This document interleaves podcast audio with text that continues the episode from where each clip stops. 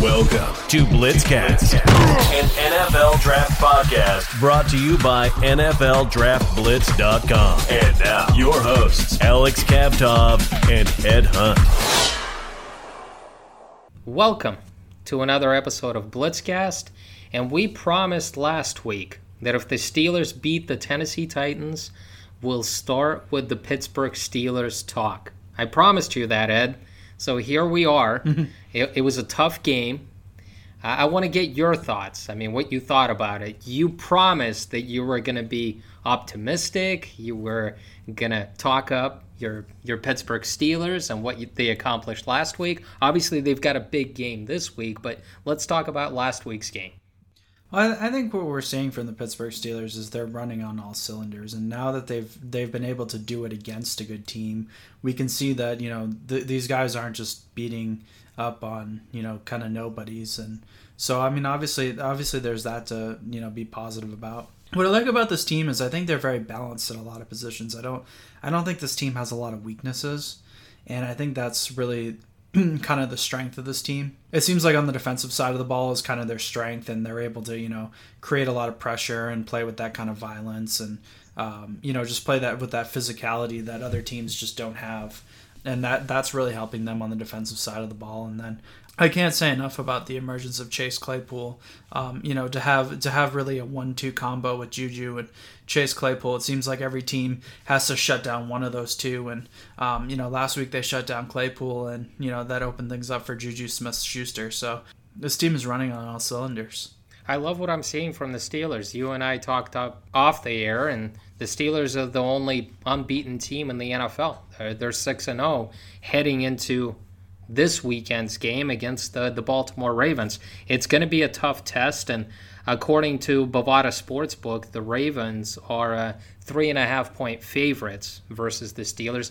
What do you think about this matchup? Obviously, the Ravens have, I believe, they have a number one defense in the NFL. And you mentioned that the Steelers are balanced. They're running the ball, and Ben Roethlisberger, obviously having him back at quarterback, has played a huge part because last year they had you know Devlin Hodges and and um, I just think the Steelers are peaking right now. So what do you think about this matchup against the Ravens? And and the Ravens are at home. Well, I think it's going to be tough facing Lamar Jackson. I mean, and they haven't they haven't really figured out Lamar Jackson quite yet. You know that that's a big question mark in this game, and obviously Baltimore has the best defense. I think some in some ways the Steelers have you know an equally good defense. I think the Steelers' defense is a little bit more able to get pressure and stuff like that. Whereas maybe you know the Baltimore Ravens are able to kind of keep the score down a little bit more. So you know, but I mean both te- both teams have that physical style. I mean that's definitely that's definitely apparent. I mean it's going to be a very physical game. I mean there's going to you know both teams are going to be beat up after the game. If you were an opponent, how would you attack the Pittsburgh Steelers? What do you think are some of their weaknesses eh, on this year's team? That's a good question. I, I think, uh, I, I, mean, I, am not as high on the Steelers' offensive line um, as I have been in years past. I mean, Villanueva is kind of getting up there in age. Pouncey's kind of getting up there in age. Um, DeCastro has been hurt. They've got a young guy in Chukwuma Okorafor, who I think is the left tackle of the future. You know, this is definitely an offensive line in transition. So, you know, I would I would most definitely try to get home with four. You know, try to beat try to beat them on the line. You know, I think I think when you when you match up the the Ravens defensive line versus the Steelers offensive line, I mean the the Ravens defensive line, you know, can kind of can kind of get home with four. You know, the Steelers might have some some trouble with that. I think that's I think that's one way you do it. Um, if I'm the Ravens, you know, from an offensive standpoint, um, you know, I'm gonna I'm gonna use you know Lamar Jackson's speed to his advantage. You know, I'm going to throw something different at them. I'm not going to just sit in the pocket and try to deliver it and you know try to beat the Steelers defense that way. I mean, I'm going to I'm going to really try to confuse them. You know, I'm going to do some design runs. You know, I'm going to do you know some read option which is coming into the NFL. So I'm I'm really I'm really going to try to mix it up and you know really just use everything that Lamar Jackson brings to the table. Well, that's that's a good way, but we all know that the, the Baltimore Ravens love to blitz. I mean, that seems to be their motto under Martindale, who's their defensive coordinator. He loves to bring pressure. He loves to bring it from different angles, and he isn't just going to use those three, you know, defensive linemen. He's going to bring linebackers. He's going to bring safeties. And I think he can do that now because they feel more confident about their secondary in general. They've got Humphrey, they've got Marcus Peters, and those corners give him an ability to attack. And that's what they do well. And I think it's, you can expect the same thing against the Steelers. I mean, the Steelers are going to be blitzed from all angles. That's what the Steelers do well themselves so they're going to be pretty familiar with it. You mentioned how are they going to match up with Lamar Jackson? Not many teams can stop him.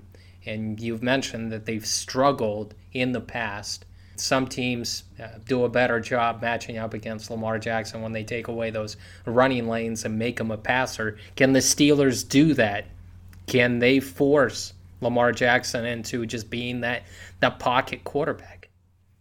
I, th- I think you know when you leave when you leave someone like Lamar Jackson in the pocket. I mean the Steelers are going to bring pressure with T.J. Watt. I mean they're gonna they're bringing going to bring it from T Dupree and they're going to bring it from all different places. You know they're going to do the slot blitz. They're going to do you know they're going to bring Vince Williams on the blitz. So they're gonna they're going to blitz you from a lot of different angles. So well the Ravens didn't sit still. They have a very good defense. I believe they're number one right now in the NFL but they traded for Yannick Ngakoue. And he's been a well traveled player. Ngakoue left the Jacksonville Jaguars. The Minnesota Vikings traded for him. They gave up a second round pick, but the Vikings right now aren't a good team, and it seems like they're doing a fire sale. And they got rid of Ngakoue and traded him to the Ravens for a third round pick in 2021 and a conditional fifth round pick in 2022. The rich get richer, Ed.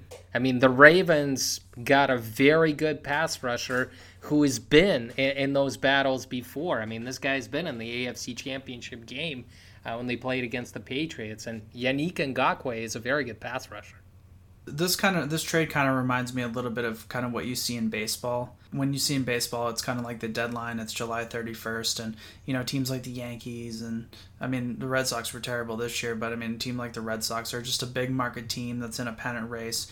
Well, you know, give up a few prospects and go out and get you know a star player, and I think that I think this is what you know in a contract year. I mean, just a team. You know, this is a team like the Ravens that you know might be able to pay a guy like him. It might give him some stability or at least they, they can afford to rent him and you know they're they're going to go for they're to go for a Super Bowl. I mean, we haven't really seen this as much in football. We're starting to see it in the la- in the last couple years where teams are basically trading the future for the short term. I mean that you know it's it's it's definitely a new trend in football. Oh, it definitely has become a new trend, and then we'll see what happens. I'm sure we'll see a few more trades before the trade deadline. Uh, it seems like Carlos Dunlap just got traded from the Cincinnati Bengals, a very talented pass rusher.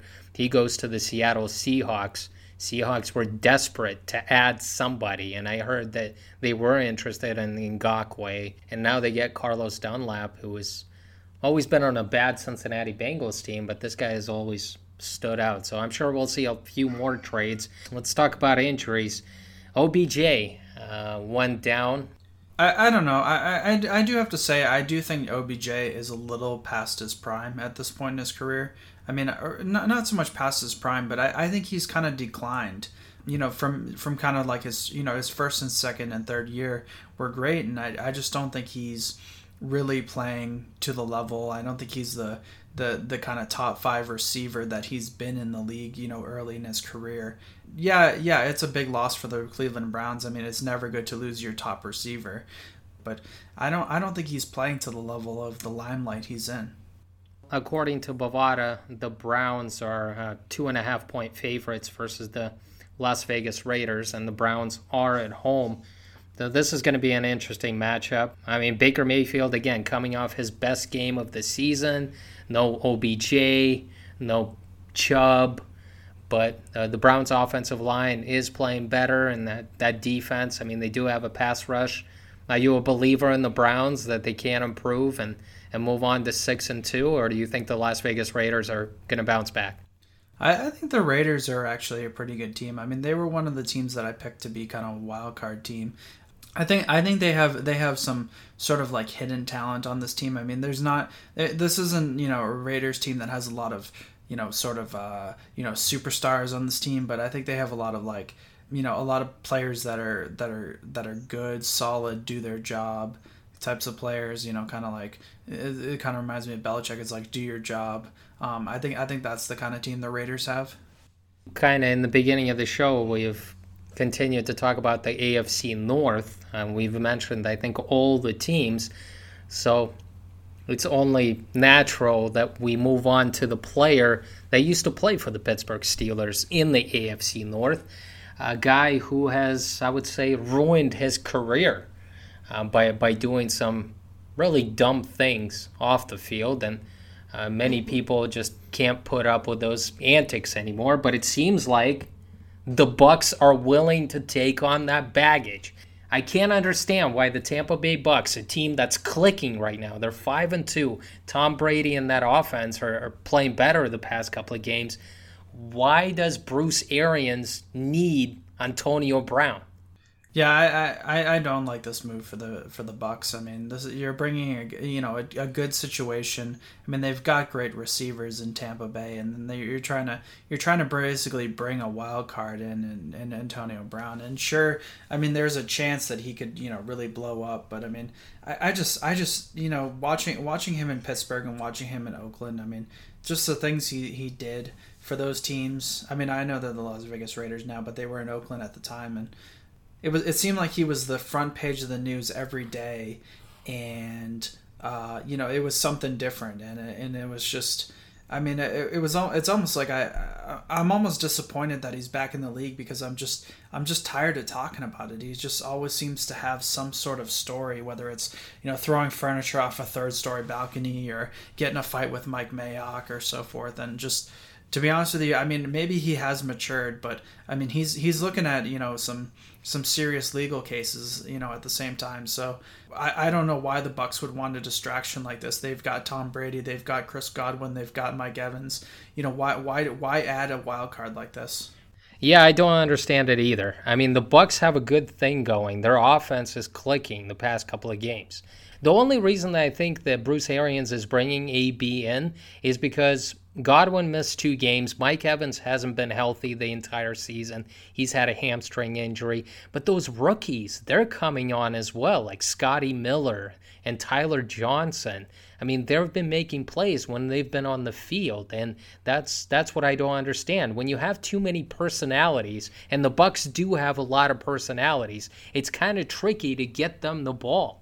I mean, are all these guys going to buy in? You've got Leonard Fournette, you've got Tom Brady, you've got Mike Evans. You know, like there's just too many characters here, and you bring in AB. I mean, do you expect him to just sit on the bench and when he doesn't get the ball do you just expect him to, to play coy and, and say nice things just because he's chasing a super bowl ring if ab is not being targeted he's not going to be happy and I just don't understand that. I mean, it's too many egos and too many personalities. And are the Bucs, Can they handle it? The thing that I think about is like, you know, in hockey, for instance, like sometimes you can hide a guy on a different line, right? Like, you know, you get two superstars and you put them you put them on different lines, and maybe you have them play together on the power play, but you know, for the most part, you you know you, you put you put your star on line one, and then you know you try to get some players who play well with them. You put you put too many stars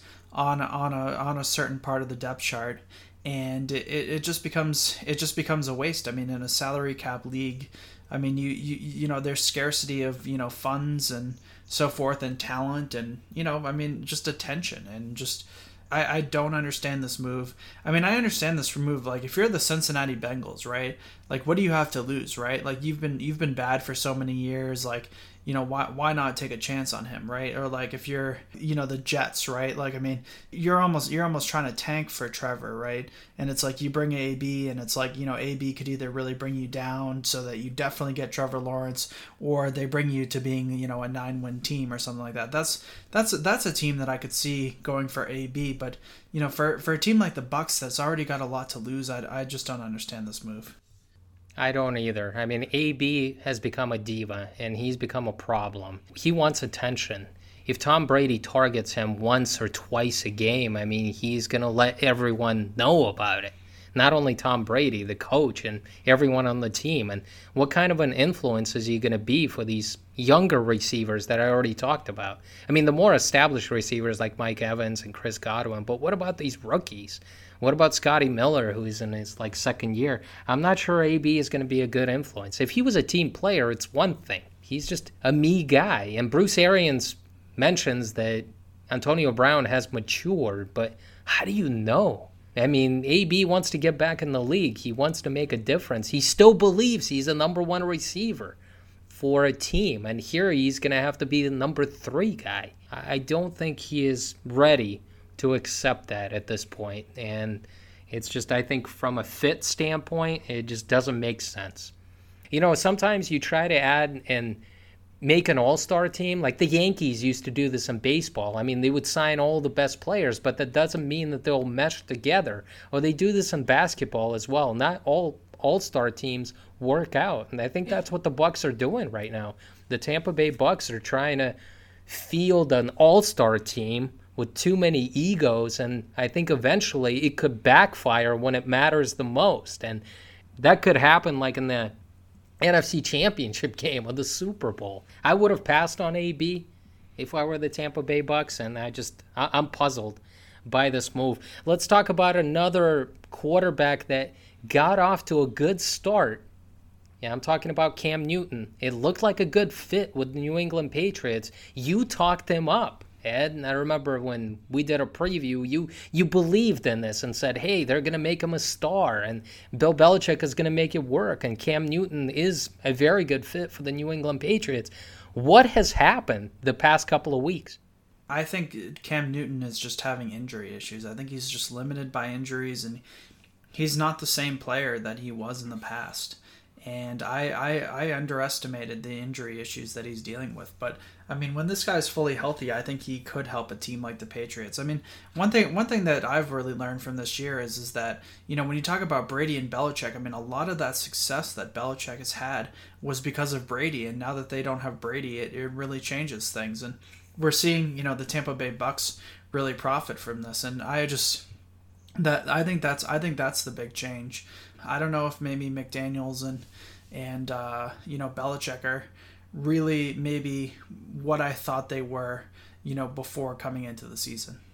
Like I said, it, it looked good uh, the first couple of weeks of the season, but ever since he got back, uh, he missed a couple of weeks. He hasn't been the same, and he threw three interceptions against the 49ers. I mean, the Niners are just, they're not the same team they were last year with all those injuries. And, and the Patriots were struggling to stop the running game.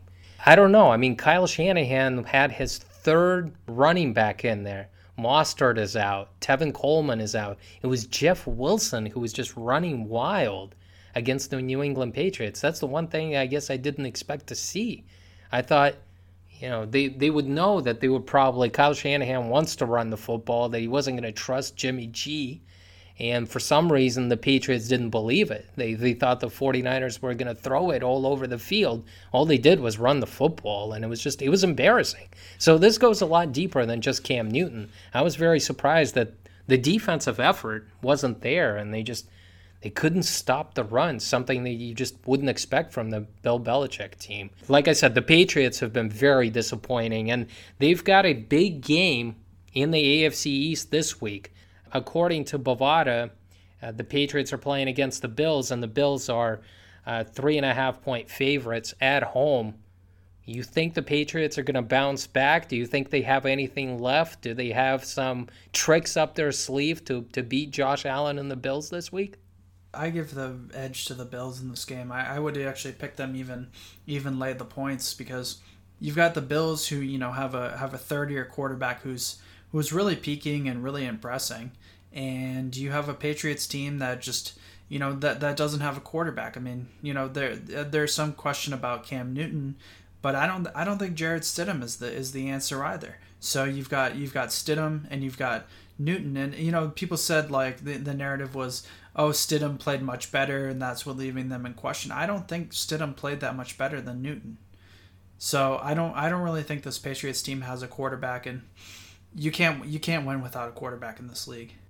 So it sounds like uh, at this point we're resigned to think that the Patriots are going to miss the playoffs, and they haven't missed the playoffs in a long, long time, but they're going to miss it this year, right? Yeah, this is going to be the first year that I mean, I've been saying I've been I've been against the end of Patriot reign narrative for a while, but I, I think this might be the end of the Patriot reign. They definitely need a quarterback out there. Cam Newton has not gotten it done. Let's talk about the Big Ten as a whole. There was their first weekend of play, and we saw a big upset. I don't think anybody saw coming, but I guess you can expect that opening weekend. Uh, Indiana upset number eight Penn State, and I'm sure you loved Indiana's aggressive nature there in the end. I mean, they, they went for the two point conversion in overtime. Yeah, I'm, I, I think that's just that's really how you have to play overtime in this league. And I know Indiana, you know, thinking themselves as the underdog. You know, why don't we why don't we try to score a few points, you know, on on Penn State and just you know give ourselves a chance to win. But you know, they they, they were they kind of had that like playing from behind mentality. You know, take more risks. But to be honest with you, I, I think good teams need to do that too. I think good teams need to you know, I think I think when you you know why go to four overtimes? You know, if you if you if the first team scores a touchdown in overtime, you you go and get a touchdown. Don't just match touchdowns and keep going and keep going. Why not just go for two? You have the ball in your hands. All you have to do is get two yards. You should be practicing in week your two point conversion plays every week because I mean they could be the difference between winning and losing a game. I think being able to win two point conversions, and so I, I give I give Indiana's coaching staff the credit. They learned to, they learned how to upset a team like like Penn State, and now now it kind of puts a damper on this you know Ohio State Penn State showdown. Well, uh, what surprised me was Penn State struggled running the ball in this game. They they really struggled controlling the line of scrimmage. Um, they weren't able to pick up those third and short, fourth and short distance, especially in the first half. I think missing Journey Brown, he's a talented running back. He might miss the entire season with the medical condition. And Sean Clifford is just the quarterback. He's not accurate enough. He just badly overthrew a, a couple of passes. He threw a couple of picks. I mean, Penn State was down 17 to 7 at the half. And I can make a case that unless they beat Ohio State, Penn State is not going to get back in this race because, I mean, you're only playing nine games in the Big Ten. And if you turn the ball over the way they did, if they play sloppy the way they did, Penn State is not going to get back into the college football playoff. I, I, I fully agree with that. I mean, I, I think I think Ohio State runs away with this game. I mean, even even if Penn State comes out and pulls out that game, I'm still going with Ohio State. I really like what I see from Justin Fields. I really think this Ohio State team is one of the four teams. I think I think pretty much the, the three teams that I think are in the college football playoff are Ohio State, Alabama and Clemson. And I think I think we you know we're gonna have some fun the rest of the way debating who's gonna be number four. You know I think it's gonna be I think it's gonna be a fun conversation, and I'm sure we're gonna have it on this show. Well, let's have it right now. I mean, who who you got as as the fourth team? I mean, who are you a, a believer in? Are you more of a believer in an SEC team like Florida or Georgia? I mean, are you a believer in Notre Dame? I mean, we talked about it last week. It didn't sound like you were too optimistic that you know Notre Dame could keep it close against Clemson. And so, are you a believer in getting another team out of the SEC? Gosh, you know, I mean, my, my impulse first is to say is a team like Oklahoma State. I mean, I just I like the way they play. I think I think they're the you know the favorites in the big in the Big Twelve. Um, you know, they have great defense. They have a lot of stars. I think this is their year. Um, you know, I really like that guy Tylan Wallace, and uh, you know they've got Chuba Hubbard, and um, this this is just this is just a good Oklahoma State team. Yeah, I mean, I mean to be honest with you, in all fairness, I mean, if if if, if there's another one loss team in the SEC, it sh- it should be it should be an SEC team, a, a team like a team like Georgia or a team like um, well, Florida Florida's had a lot of problems. Um, I, I, I think the committee might even count it against them the COVID thing. So I, I think I think if if I had to go with my best guess, I'm going to say Georgia number four, eh, but maybe Oklahoma State is in there, and maybe there's a chance with Oregon not playing as many non-conference tough non-conference games. I could see Oregon in the mix. Yeah, I'm not sure a Pac-12 team is is going to be in there. I'm not a believer in Georgia. I mean, I'm not a believer in Stetson Bennett. I don't see it. Georgia has a great defense, but their offense has a lot of question marks. And this isn't the same Georgia team. I've mentioned that in the past couple of weeks that they're just not running the ball well enough. If they could do what they've done in in the past years with Sony Michel and and Chubb and D'Andre Swift, but they're not doing it this year. Their offense is kind of relying on that passing game, and I'm not sure they have the weapons. And they don't have the quarterback when it comes to those important games, especially the Florida game that, that's going to come up. So I'm not sure the committee is going to count anything against the Gators in terms of the COVID thing because they're going to make up that game, but they need to play better and they need to beat Georgia in order to get back into this conversation. But if years past are any indication, it will be an SEC team over a Pac 12 team or a Big 12 team. And I'm certainly not a believer in Oklahoma State. I mean, they might, they're a nice story and they have weapons and they're a good team, but I just, I'm not sure they even win the Big 12 this year. That's the point that I'm trying to come across. I mean, they're having a nice season so far, but I don't see how they run the table. I mean, they'll lose a game or two and and then they'll certainly be out of the college football playoff. And they do have the stars, like you mentioned, but I'm just I'm not a believer in Mike Gundy's uh, squad out there. Uh, let's come back to the Ohio State Penn State matchup. Uh, Ohio State is a 13 point favorite away versus Penn State. Maybe losing to Indiana is going to help the Nittany Lions. What do you think about that? I mean, Justin Fields was accurate. He was great in that first game. And Ohio State always has those great wide receivers. Every year they seem to it's like a wide receiver factory there. They've got like four or five guys this year that are just as talented as what they had like last year. Um, does Penn State have any shot at all in this game? No, I see. I see Ohio State rolling over them. I mean, Ohio State has a good team this year too. I mean, let's not forget that. I mean, you know, before this coronavirus, I mean, a lot of people were picking them to be the number one team in the country. Um, you know, Justin Fields. I mean, Justin Fields might be a better fit in the college game than Trevor Lawrence. I mean, Trevor Lawrence obviously better NFL prospect, but you know, I, I mean, I, I, I just I, I think very highly of Justin Fields, and I think he's I think he would be getting a lot more press if it weren't for Trevor Lawrence. All right, let's continue with the Big Ten theme. I didn't pick Michigan to go to the college football playoff. I didn't pick them to win the Big Ten. But in week one action, you know, Harbaugh's squad certainly looked good. Are you a believer in the Michigan Wolverines, or is this just fool's gold? No, I, I mean the, the the Michigan Wolverines are really a hard team to gauge. I mean, some weeks they really bring it, and then other weeks they don't. And we've seen this over the past couple years with, you know, we, we've we've gotten really optimistic about Michigan, and then you know sometimes Michigan's been really highly ranked, and then and then they blow it. So I, I, I really I really I think Harbaugh's coaching for his job, but I, I just don't think I just don't think this Michigan team is going to be you know a real a real contender. I think I think ultimately Ohio State wins the Michigan Ohio State game. I don't know. Michigan looked pretty darn good against the Minnesota Gophers, and uh, Minnesota is, is a good team. They're going like four deep at running back. They've got Charbonnet, kind of the speedster. They've got Haskins, the physical back. They got Chris Evans back. I was impressed with their running game. They they certainly got it going, and I think Joe Milton, the quarterback, is is going to get better. So I'm optimistic. I know that Michigan usually starts well and then they kind of fade down the stretch, but I'm optimistic. Uh, they got to stop the run better. They were able to get after the quarterback. They were able to get after Tanner Morgan, but they weren't able to stop the run. I think they've got the pieces, and uh, I guess we'll find out more after this week, you know, when Ohio State matches up against Penn State. But I'm sure that that Michigan Ohio State matchup might be, you know, the marquee matchup that we've been waiting for for the past couple of years with Ryan Day going against Harbaugh. I just I don't know. Might be the year. Again, Ed, I didn't pick the Wolverines, so that means they got to do well this year.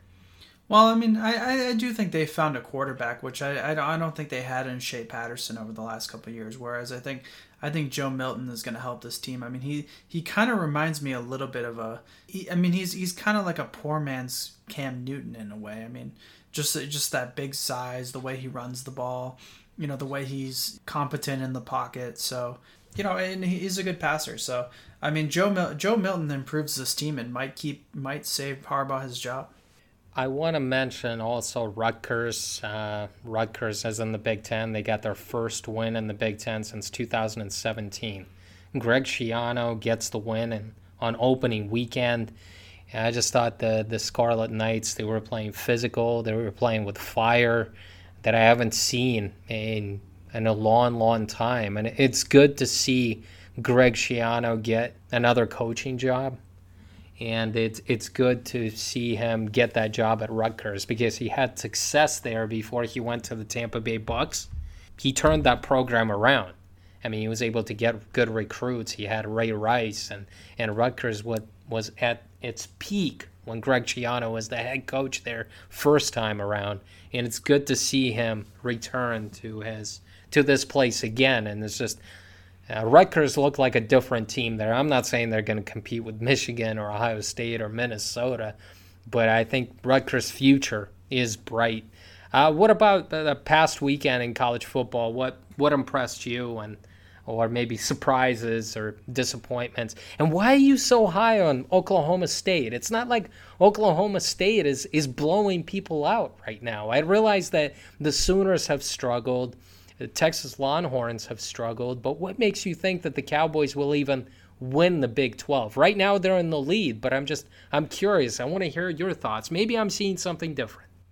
Well, I, th- I think I think Oklahoma State has two things really going for them, and one is is that they've got weapons. You know, they've got Tylan Wallace, they've got Chuba Hubbard. They can run the ball and they can throw the ball. They've got an offense that can do a lot. I think the other thing is is that this defense is very underrated. I think that's I think that's one of the stories of this year. Um, you know, the, there's usually only one or two teams that play good defense in the Big 12, and this year one of those two teams is the Oklahoma State Cowboys. Um, as far as far as you know, college football stories or just you know, I mean, you see with this Clemson team. I mean, they're they're playing so such good ball. Um, you know, Trevor Lawrence really didn't have his best game last week, but the Clemson Tigers still put a hurting on on on their opponent. And so, you know, that's that's where I see Clemson, and I see Clemson as really their favorite this year. I'm curious, Ed, if the Clemson Tigers were to meet the New York Jets next week, who do you think is going to win? The, I mean, the, the, the Jets. Jets, are, are winless right now, and Clemson looks like, you know, it could compete with, with some of these bad teams in the NFL. I mean, are you going with the Jets or are you going with Clemson? I, I'm always gonna go with the NFL team. These, I mean, sometimes these, you know, as much as like in, in, in a podcast like this, we criticize these players. I mean, these guys play at such a high level. I mean, if you if you just make it, you know, if you just play one season in the NFL, I mean, you're you're you're in the one to ten percent of athletes. You know, you're in the one percent. I mean, you're in the top ten percent if you play college football, and you're in the top ten percent of college football players if you if you uh, if you're even playing in the NFL. And I mean, on the Alabama Crimson Tide, you know, w- you know, could they beat the Cleveland Browns? And it's like, well, I mean, who who won? Who on the Crimson Tide could start for for the Cleveland Browns? And it's the same thing. It's like, you know, who on who on Clemson would really help uh, the Jets? I mean, the Jets would have. Jets would have Trevor Lawrence, which I mean, yeah, maybe in five to ten years he might be a much better player, but I mean, he's he'd still be a rookie quarterback uh, for the Jets. I mean, who who who else on this Clemson team? Travis Etienne might be a starter, but I mean, how many how many other players on this Clemson team would be starters on the Jets? I don't know. I just I'm more of a believer in that coaching staff that what Clemson is doing offensively and defensively. I just think Venables, the defensive coordinator, would confuse the hell out of Adam Gase with his blitzes from different sides and sending different guys. I think the scheme, you know, I think Clemson would force Darnold into a couple of interceptions, and that offensive line for the Jets. I mean, it's it's a bit improved, but I just I, look. I'm I'm saying this. Trevor Lawrence. the the Jets are tanking for Trevor Lawrence right now. I mean, they might as well just tank in this game against Clemson. I mean, if they're to ever meet. And I just like I said, I'm the, the Jets have been bad. Have you watched the New York Jets this year? I mean, they've been really bad. I think the Detroit Lions probably the last team that, that went 0 16, and they were just incredibly poor. And this year, hey, you want to tank for Trevor Lawrence if you're like Jacksonville Jaguars or, or Washington or or the New York Jets. And I think Adam Gase wants to be that sacrificial lamb that, that goes 0 16, and the Jets fans will always remember how they, they had a bad season, but they were rescued by the quarterback from Clemson. I'm starting to wonder. I, I realize that the New York Jets team, I mean, they're professionals, they're bigger, they're faster, they're more athletic. But my God, I mean, they've they've been bad against every NFL team that they faced this year, and I look at the Clemson team and the athletes that they have there. I, I think they could.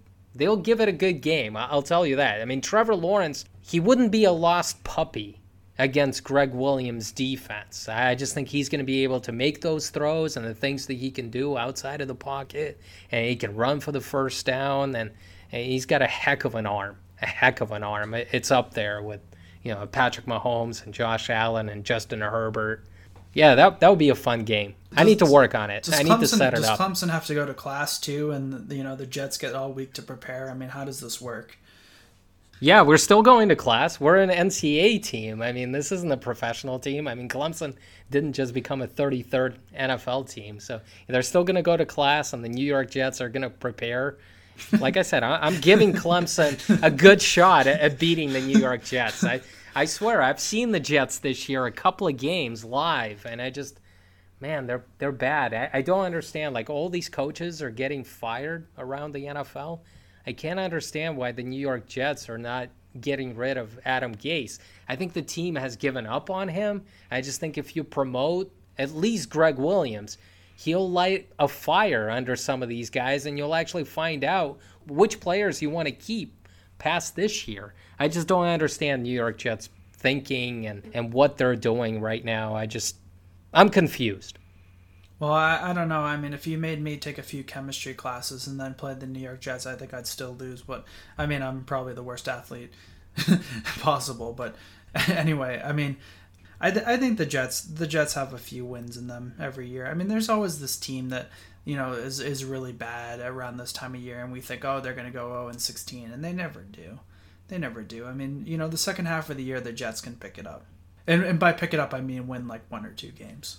I think they've lost confidence in Adam Gase, and uh, I think that players are just not playing hard. And unless you're not competing on Sunday, that means you're not competing during practice during the week. You know, they've they've given up on their coach, and I think they're letting the franchise know about it. They're not playing with any fire. They're not playing with any energy. Even if they don't have the pieces and they don't have the players, I'm just I'm not seeing that they're busting their tails each and every week, um, and that's that's a shame. And when the ownership sees something like that, they have to get rid of the head coach. I mean, they have to find out which guys are committed long term, and I, I'm sure defensive coordinator Gregg Williams, if he gets promoted to uh, head coach, he's going to light a fire under these guys. I mean, this guy knows how to motivate. Adam Gase has got to go, and I'm going to create. If it doesn't exist yet, I mean, I'm going to create the website, fire Adam Gase, but I believe it already exists. I, I got to find out. I'm sure it, it it exists already since since last year because hey, the the New York Jets fans they're they're no dummies out there. That's got to be at least a Twitter. The way hashtag. Adam Gase, uh, there's no it's, question. It's definitely an I mean, NFL trending hashtag for sure. If Adam Gase had it his way, I mean, he would trade Sam Darnold in the offseason and then say, hey I'm getting Trevor Lawrence. I can do something with him, but I'm afraid that Adam Gase will ruin Trevor Lawrence. If you could do that with any player, I mean, Adam Gase is, is the front runner to ruin any quarterback not named Peyton Manning. Adam Adam Gase won't be a member of the Jets organization when they ta- when they get the chance to take Trevor Lawrence. I know that. You can take that to the bank. I hope so. I hope so. But right now, they're they're still sticking with him. Thank you for listening to another episode of Blitzcast. Take care.